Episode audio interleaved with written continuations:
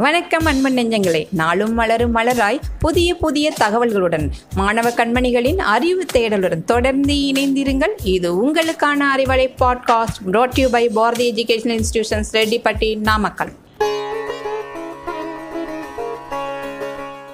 செவிக்கு உணவில்லாத பொழுது சிறிது வயிற்றுக்கும் ஈயப்படும் என்ற வள்ளுவன் வாக்கிற்கிணங்க பாலும் தேனும் இரண்டர கலந்து செவிக்கு திகட்டாத அமுதமாக நாள்தோறும் வழங்கி வரும் அறிவலை நிகழ்ச்சியில் கருணை மறவன் மாசாத்துவானின் மகனாகிய கோவலனின் நற்பண்பு பற்றிய கதைகளை இன்றைய அறிவலையில் கதைக்குள் கதை என்ற தலைப்பில் உங்களிடம் தகவல் பரிமாற வந்துள்ளேன். வாருங்கள் கதைக்குள் செல்வோம்.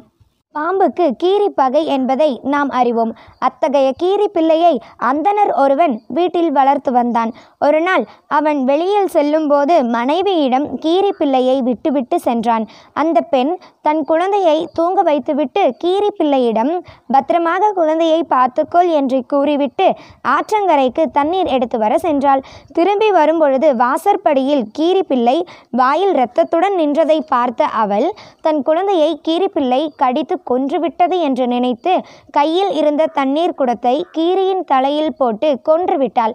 பிறகு உள்ளே நுழைந்த அவளுக்கு ஒரே அதிர்ச்சி. குழந்தை நன்றாக தூங்குகிறது. அருகில் பாம்பு ஒன்று இறந்து கிடந்தது. பிறகு நடந்த நடந்த தவறை தன் கணவனிடம் கூற இனி உன் கையால் சாப்பிட்டு வாழும் வாழ்வு முறையற்றது என்று கூறி வடமொழி வாசகம் எழுதிய சீட்டை கொடுத்து விட்டு சென்றான். பிறகு கணவனை தேடி அலைந்த அந்த பெண் கோவலனை பார்த்து உதவி கேட்க அவன் அந்த வாசகத்தை படித்துவிட்டு அவளுடைய கணவனை தேடி இருவரையும் சேர்த்து வைத்தான். இப்போ புரியுதா? ஏன் கருணை மறவன் என்று அழைத்தேன் என்று? மற்றொரு கதை. பேய் பிசாசு பூதம் இப்படியெல்லாம் சொல்லி நம்மளை நிறைய பயமுறுத்தி வச்சுருக்காங்க.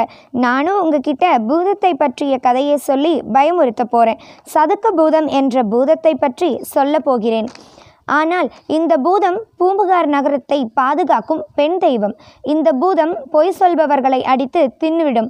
பொய் சொல்பவர்களை கம்பத்தில் கட்டி வைத்து அடிக்கும். ஒரு நாள் ஒருவன் தன் மனைவியிடம் பொய் சொல்லிவிட்டான்.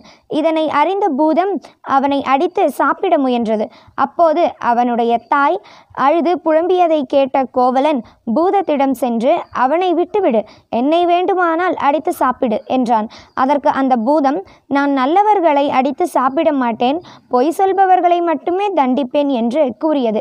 பொய் கூறியவனை அடித்து சாப்பிட்டது. இதனால் பாதிக்கப்பட்ட அந்த குடும்பத்தை கோவலன் பொருளுதவி செய்து காப்பாற்றினான்.